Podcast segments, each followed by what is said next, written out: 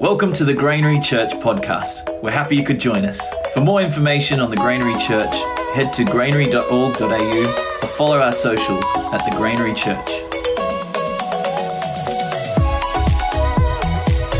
As I pray, I'd like to invite everyone to pray for yourselves as I lead you in this. So I want to pray from the book of Ephesians, chapter one.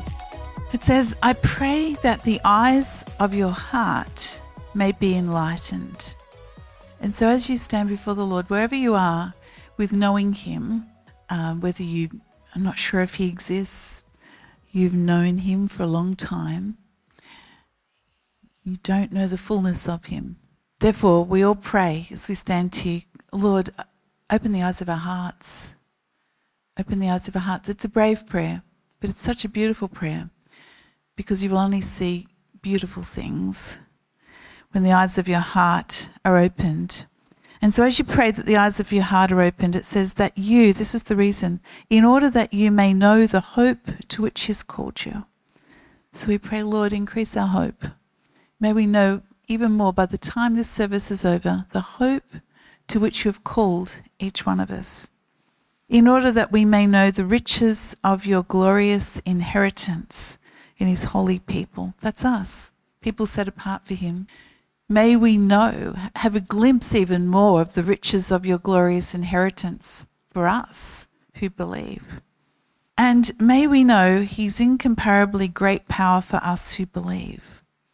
Lord, may we have our the eyes of our hearts open so that we can see the hope, the riches of the inheritance you have for us, and the incomparably great power. Incomparably means it can, can be compared to nothing. It's described as the same as the mighty strength he exerted when he raised Christ from the dead and seated him at his right hand in the heavenly realms, far above all rule, authority, power and dominion, and every name that is invoked, not only in the present age but also in the one to come.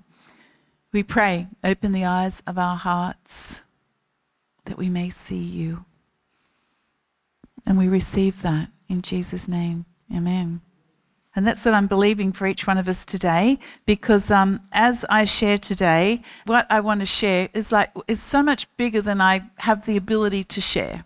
It's uh, and I pray that the Holy Spirit will speak to each one of us. It's it's a little bit like when I, I used to study French in school, and when I was thirteen or fourteen, my family went to France, and I'd always learnt about, you'd not only learn the language, you learn the geography, and I'd learnt about Mont Blanc, which is the highest mountain in Western Europe, in the French Alps. We went to Mont Blanc, and it was so exciting, and I picked up a rock from Mont Blanc, and I took it home, put it in my drawer. But if I gave you that rock, it's not Mont Blanc. It represents my experience, and I'm like giving you a little piece of a rock today. But really, God wants you to come to the mountain. He wants you to experience him yourself. And it's more than what people tell you about him. It's it's your personal relationship, like Simon was saying. You may have heard that term personal relationship all the time, so we'll use a different word. It's your experience of his incredible love and power for you. And people can tell you how great God is, but once you know him, it's like um, I was doing a project once with someone for a few weeks, and we got on really, really well. And she said to me at the end, I really enjoy getting to know you, Sue. You're nothing like people said, told me that you are. Right. Well, I guess that's a good end to the story. I didn't ask what do they say. And uh, I mean, they say, people say things anyway. So. But it's funny, you actually, you think you know someone until you actually know them. And then you know that um, even within yourself, as people get to know you, even the people that are part of your family, there's there's so much more about you that they can never really totally understand, so much more of yourself that you to- really totally don't understand. And so never come thinking, I've got this one worked out, God, I've got him worked out, because it's impossible to have him worked out unless you are God yourself. So it's quite an arrogant position to be in. So we come humbly saying, I want to see more. I just want to see more. And today we, so what we started last week was our next challenge, and we're calling it a challenge. And you'll see the title there, Who Do You Say He Is? We're unpacking the Lord's Prayer, but not as a formula for prayer, but actually understanding who Jesus is in inviting us into relationship with, so we know who we're talking to. So we don't come to him him and say, eventually we will say, oh, people told me this about you, but now I've discovered you are great. And some people have told you bad things about God, and you will have some funny ideas about God too, just because you grew up in a world where there's funny ideas about God. And so you actually really need to find out what he's like for yourself. And so our challenge is not only to find out who he is, but to find the gap. And to uh, we're doing a women's Bible study every second Thursday night. It's this Thursday night if you want to come. And we're challenging ourselves to look at the gap. Now, the gap is this. Say, for instance, um, Jesus says, he does say in Matthew six, don't worry about anything, okay? And you say, I'm a follower of Jesus, but do you worry about anything? Therefore, if you read the scripture and you say, I'm a follower of Jesus, and he says, you don't need to worry about anything, but you do worry about something, there's a gap. There's a faith gap. You say you're a follower of Jesus and you're putting into practice everything he teaches you, but you don't. And so to be challenged, you actually have to be honest with yourself, and no one else will know what's going on in your heart and mind apart from you and God. And you have the opportunity to look at the gap and say, if I want to live in the fullness of life, the abundance of life he gave me, I'm going to work out how to bridge this gap. And that's what we're going to do as we look at the Lord's Prayer. So last week we started with understanding our Father, our Father in heaven. I spoke about it in the morning. Jake spoke at night. Maitland is starting it today. And uh, if you missed out, go and listen to one of the podcasts so that you can come along on this journey, because it's very important to know our Father in heaven to begin with. And today we're talking about hallowed or holy be your name. There's one quick little sentence in this beautiful prayer. Now, my theory, I, uh, you know, when you say theory, I haven't done a survey on this. Has anyone ever seen the movie Two Weeks' Notice with Sandra Bullock and Hugh Grant? Well, it's one of my favourite movies. I can't believe you all haven't seen it. It's incredibly funny. And there's Hugh Grant as his typical suave annoying. And uh, she, she says to him, you are the most frustrating person in the whole world. And he says, oh, you've met everyone in the whole world. And uh, so when I go to say most people think this, I haven't done a survey, so I don't know what you really think. So it's just my rough thought on this, that when we pray the Lord's Prayer, if you pray the Lord's Prayer, we go, our Father in heaven, hallowed be your name. Your kingdom come, your will be done on earth as it is in heaven. Give us this day our daily bread. Now, here's, here we're getting into the good stuff, okay? So we then we talk about, you know, we focus on forgiveness and protecting us, et cetera. But this part at the start of the prayer, hallowed be your name, what does it even mean? So we're going to try to unpack that a bit today, and I want to move from head to heart. So we're going to start off with a bit of head to try and get our heads around it, but it can't just stay in our heads. And I've been reading a, a great book about this, Praying the Lord's Prayer by J I Packer, and he says this, were we left to ourselves, any praying we did would both start and end with ourselves, for our natural self-centeredness knows no bounds. And you can do a survey on that just of yourself. And uh, you look at how many times you pray, and your prayer, your whole prayer was devoted around honouring God. That's it. And you didn't ask for anything. Not one little thing. Not may I have a happy day. Nothing. Um, just honouring him. And there may be people here who do that, but there's this self-centeredness in us that is desperate for God to hear our cries. And that in itself, this is not to condemn yourself. This whole message is to look and see, how do we get the world in order? That's what it's all about. Because the first thing to understand when we pray this is that God matters infinitely more than we do in the equation of life and existence. And we need to get everything into its proper place. Doesn't mean you're not valuable. You're valuable enough for Christ to die for you, but you've got to get everything into its proper place. And so when we pray this prayer, holy be your name, the interesting thing is, this is actually a request. And I think a lot of us think when we pray, holy be your name, we think it's a statement, but it's actually a request. And when Jesus taught us to pray, the first three things he taught us to pray are about God. Holy be your name, your kingdom come, your will be done on earth as it is as it is in heaven. Before we get to providing for us, it's all about him first. And so when we pray, holy be your name, what on earth does that mean? Because isn't his name already holy? So why am I asking him to make his name holy when it already is holy? So it's something far bigger than that. And so J I Packer says this, the, f- the first request of all is holy be your name, which is the biggest and most basic request of the whole prayer. Understand it and make it your own and you have unlocked the secret of both prayer and life. And that's the truth. That's this. I believe there's immense truth in this statement. If you can grasp your, get your mind around what it means to pray, holy is your name, holy be your name, you will unlock the secret of both prayer and life. And I pray that at the end of this, we make that our main prayer all through the week. And you can ask for things. I'm not saying you can't. I'm saying you come in with this prayer first, and I promise you, when you grasp this, your heart and your mind will change towards God, to the, yourself, and to the world. And even the level of your faith when you ask for things will be different. You will go into it with a confidence. You won't go into it with fear and worry if you can unpack this prayer. So firstly, just to unpack the word holy, because we now have kind of reduced it to more of an ethical or moral idea, and so we say someone is holier than thou, which kind of means that they are morally superior to everyone else. But this is not what the word holy means, okay? So sometimes we call ourselves holy and we think it means that we are really, really good. But the word holy comes from the Hebrew word kadosh, which actually means set apart or separated. And it means that God is holy. In other words, there is he is set apart, and there is nothing or no one else like him in all of creation. You can't compare him to anyone. That's why the psalmist says, who can I compare you to? No one. He's, he is above everything. That's why it says in the scriptures, he is the name above all names. There's no greater power.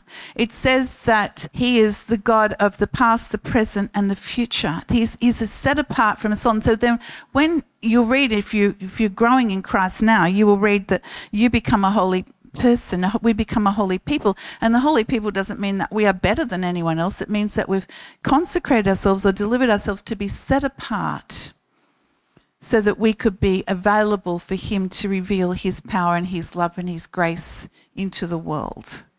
It doesn't mean you are better than anyone else. It just means that you've humbled yourself and said, I want people in this world to see you in me. I want to be guided by your spirit. I want it to, I want to bring grace, kindness, mercy into the world way beyond my human ability. And so therefore I will choose to be set apart for you. This is holy. It's actually being set apart. He's the God. That's why he said to the ancient people, you will have no other gods before me. In other words, people had lots of gods.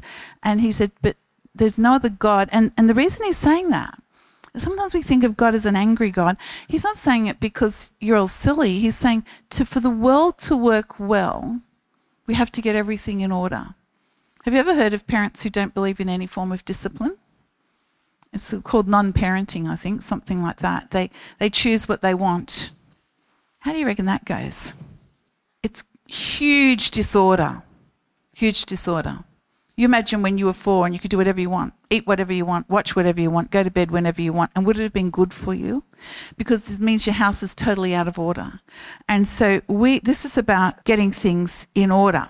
So then what is his name? So why are we saying holy be his name? Well, firstly, just to understand something about a name. A name is not just, you do have a name. Imagine if there were no names. Just imagine us all sitting here and it's that person who wore a blue shirt or something. No, no names. Names names are incredibly important, and um, and some of us like our names. And some of us don't like our names, but our parents liked our names, obviously. And some people do say, why did you give me that name? And uh, probably when they give you the answer, you think, oh, okay, it's not such a bad name after all, because you were intentionally giving the name. But the name actually has power. So if I say, um, I come to you in the name of Prime Minister or the King or something, it's uh, it's not like it's just Anthony Albanese. It's the name that he holds as being Prime Minister gives him a level of power. So when we say holy is his name, is is not just a name, it's his his authority and his power. And we're setting it apart in our hearts and our minds. But God was calling Moses to go to his people, the Israelites who were in slavery, and he was going to, this is the beginning of him setting them free from slavery. And God speaks to him and he says to God, Moses says to God, if I come to the people of Israel and say to them, the God of your fathers has sent me to you, and they ask me, what is his name? What will I say to them? And God said to Moses, say this, I am who I am. That's his name. I am who I am. And you think, Well, that's a strange name. We call it Yahweh, Jehovah. I am who I am. And he said, say this to the people of Israel. I am has sent me to you. And this name, I am who I am, you can, um, this is another six-week series on I am who I am. But it's showing us that God not simply just exists, but he's also that he's near to his people. It shows us that he is the eternal one who has no beginning or end. This is bigger than you can wrap your mind around. When I was very small, I used to think the sky was a thing you could touch. But do you ever walk out and look at the sky and realise you're looking billions of kilometres above and you can't see anything? It's quite amazing. He is the really real, the ultimate reality. All reality is according to his will. He is truth. His truth is absolute. He is omnipotent, omnipresent, and omniscience, which means this. Omnipotent means, omni means all. Potent means power. So he's all-powerful, all-powerful. You think of the entire universe, and the universe is beyond, and the things you don't know about. You think of the Voyager two, which has been going for forty-six years somewhere out to space, and it hasn't stopped, and it's still going. And he created all of that. He's all-powerful. He's omnipresent. He is everywhere. He's here. He's with the people you love right now. He's everywhere. He's omniscient, which means he's all-knowing. He knows everything. He's constant. He is in the past, he is in the present, and in the future. This baffles us because we live in a timeline of life, but God transcends all earthly patterns. Because he is God, there are many things about him that will never be understandable, even when we reach glory, and that's okay, because he is God. It's big, and we need to expand our minds to see how big he actually is, and you will never be able to do that. But today I'd love us to take a moment just to just to reflect on that, that he is in the past, he is in the present, and he is in the future. He is all-powerful. And when you say, holy be his name, it's like you're making that the most important thing. When he says, you'll have no other gods before me, God is something that we rely on. We we trust in them, we put our hope in them, and we tend to make gods of people and things. And it doesn't mean, sometimes we can misunderstand the scriptures when Jesus says you need to love me first before your father and mother, et cetera. And he's not saying you mustn't love them. You you are he wants you to love them. But what he's saying is that he is the source. So he is the source of life. He is the source of love. If you if you love love, he is the source of love. He's the source of peace. If you yearn for peace, he is peace. He's the source of it all. He is the source of joy. He is the source of creativity. He is the creator. You may be creative, but that's because you're made in the image of the creator. Other names of him in the Bible is he is our provider. He is Abba, Father. He is the Alpha and the Omega, which is the beginning and the end. He is Emmanuel, God with us. He is our dwelling place. There are actually over nine hundred names of God in the Bible. And so you'll spend your eternity exploring the depth of who he is. But the reason he's saying you have no other gods before me is that we tend to want to, we have deep needs. Uh, Jesus calls it being hungry and thirsty. You need to be loved. You need to be valued. You need to be appreciated. You need to achieve. You need to create. You have all these deep needs. And when we make gods of something else, we are actually relying on that thing. We're putting our trust in that thing or that person to meet the needs, to fill our hunger and our thirst. And they can't do it. And that ends up in a lot of conflict because you're, you I can't understand why they said that, or they didn't say this, or they did this, or they didn't do this. You can't understand why things didn't go well when you didn't any longer have that job or that money or that situation. And and it's because those things in a way were God's. In other words, you were relying on them to meet your needs. And Jesus spins it around and he says, we're going to get the world into order. And order looks like this. I fill your deepest needs. That's why he says, whoever's thirsty, come to me and I'll give you rivers of living water that are going to flow out of you. So rather than asking everyone to put them into you, they flow out of you, and then you look at the people in your world and you've got an abundance, a spring of living water that never runs dry that you can give to everyone else because you've got everything in the right order. That's the way that you were created to be. And then when things go wrong, you go back to the Creator who fuels you afresh again. He, he's your bread. As he says, I'm the bread of life. He says, all who come to me will never be thirsty. And it's an image to me, it's a little bit like this. I saw this image when I first did the, the Grief Share course. I'm not sure if Grief Share uses this diagram anymore, but I found it incredibly helpful. It was a diagram of the sun and the, the planets orbiting around the sun. And see, as you know, the sun, let me tell you a little bit about it, closest star to Earth, one hundred fifty million kilometres away, its gravitational pull holds the planet in orbit. Very important. You don't think about that every moment of the day, but it's very important that we stay in orbit around the sun. It radiates light and heat or solar energy, which makes it possible for life to exist on Earth. It provides sunlight for plants to grow. Animals and people need the plants for food and the oxygen they produce. Without heat from the sun, the earth would freeze. There would be no winds, ocean currents or clouds to transport water. It improves your sleep. It reduces your stress. It maintains strong bones and apparently gives you longer life. And you can go on. And if you're a scientist, you will be able to tell me so, so much more about the sun. And we probably still don't know everything about the sun. But it does hold everything in orbit, and everything works together well because we're connected in the right relationship with the sun. And in the Grief Share course, it shows you, you know, the planets going around the sun, and the sun disappears and you spiral out of orbit. So what it's saying in grief, and if you've been through grief, you'll understand this, that your life is orbiting around particular people. And you can translate this to loss of job or loss of finance or something. But when that person goes, everything spins out of orbit and you're in a, a spiral and you, a trajectory you don't even understand. And it's true because we're all deeply interconnected, and we experienced that in our family. When our son died, it wasn't just that we didn't have him, it was that he held a pivotal place greater than we realised in the connections of the six of us in our home. And when he wasn't there, how do we all, we all related to him in different ways, and we had to reorbit ourselves. And if it wasn't for Jesus, I don't know how we would have ever, ever reorbited ourselves. It takes a time to reorbit yourself. And God is doing this in kindness to us. He's saying, just like the sun holds everything together, he holds everything together. And if you want to be your soul to be satisfied, you've got to get everything into the right pattern, the right orbit, and holy be his and holy be your name is setting that name first. It's like looking to the sun first. And you know, the sun will do this for all of us, whether you believe in it or not. So the sun was providing food for you before you even could talk. You didn't have to believe in the sun to make it still shine on you.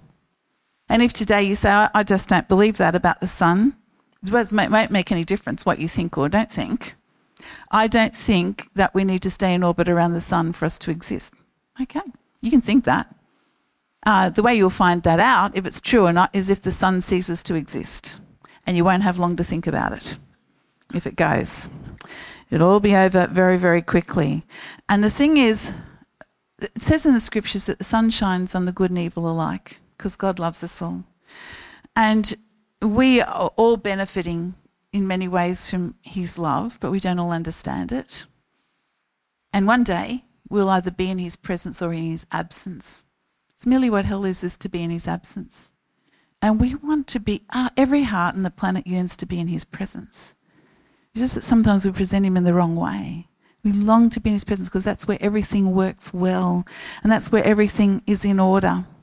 And that's where our, our deepest needs are met. And if you've ever gone through a really difficult time where you feel tormented in your soul, that's a little little glimpse for you, is what it feels like to be in the absence of the Son of God.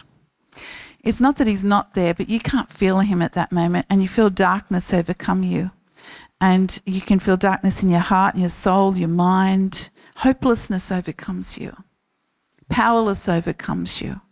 And that is the absence of the love of God. And we all need to be restored to that love of God. That's why I pray, holy it be your name. May your name in my life, may my heart's greatest desire be to trust in you and believe in your goodness, your kindness, your mercy. May I find anything in me that doubts you. because that will help, that will enable me to spiral out of control. But if I can hold you, who is all all powerful, all knowing, all present, up there, and just look at you and your love, and find the gaps when I don't believe in your promises. May I just look at you? Then your life starts to move into order. That's why it says in Psalm one eleven, the fear of the Lord is the beginning of wisdom, and all who follow his precepts have good understanding. To him belongs eternal praise.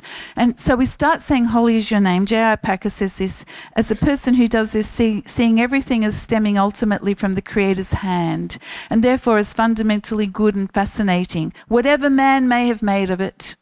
So the world is beautiful and people are beautiful, but we mess up the world and we mess up people. But if we can look at it through the eyes of the Creator God and see how beautiful it is, we start to say, holy is your name, and make me part of the transformation of your world. Then in thankfulness and joy, he will so live as to help others see life's values and praise God for them. Hallowing God's name starts here with an attitude of gratitude for the goodness of creation.